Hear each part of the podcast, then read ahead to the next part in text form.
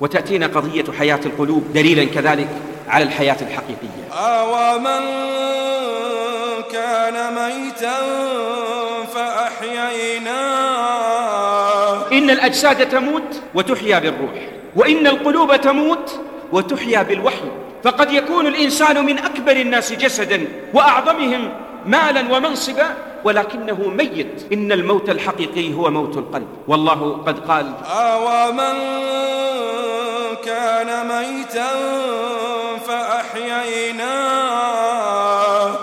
فأحييناه وجعلنا له نورا وجعلنا له نورا يمشي به في الناس. وهنيئا لمن استضاء بهذا النور وحي به.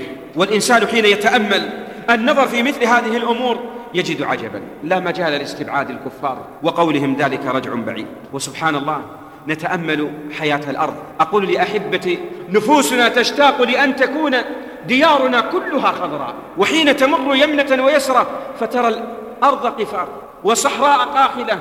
وحين ينبت هذا النبت الصغير أقول سبحان الله من سقى هذا النبت؟ لم نسقه نحن. ولم نتعاهده ولذلك ربنا يقول ونزلنا من السماء ماء مباركا فأنبتنا به جنات وحب الحصيد والنخل باسقات لها طلع نضيد رزقا للعباد وأحيينا به بلدة ميتا كذلك الخروج ربطنا بقضية البعث.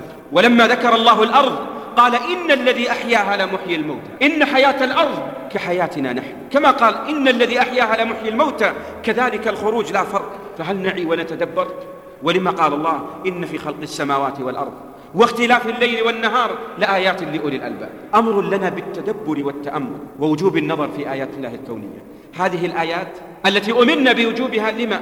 تعتبر دليلا لما قاله أئمة أهل السنة إن توحيد الربوبية يستلزم توحيد الألوهية. توحيد الربوبية يستلزم توحيد الألوهية. فإذا عرفت أن الله أحياك وأوجدك وأطعمك وسقاك وهو الذي يشفيك وهو الذي يزيل ما بك من الكرب وهو الذي يطعمك ويسقيك وهو الذي يكلأك برعايته بالليل والنهار. من نعبد غيره؟ ومن يستحق أن يعبد؟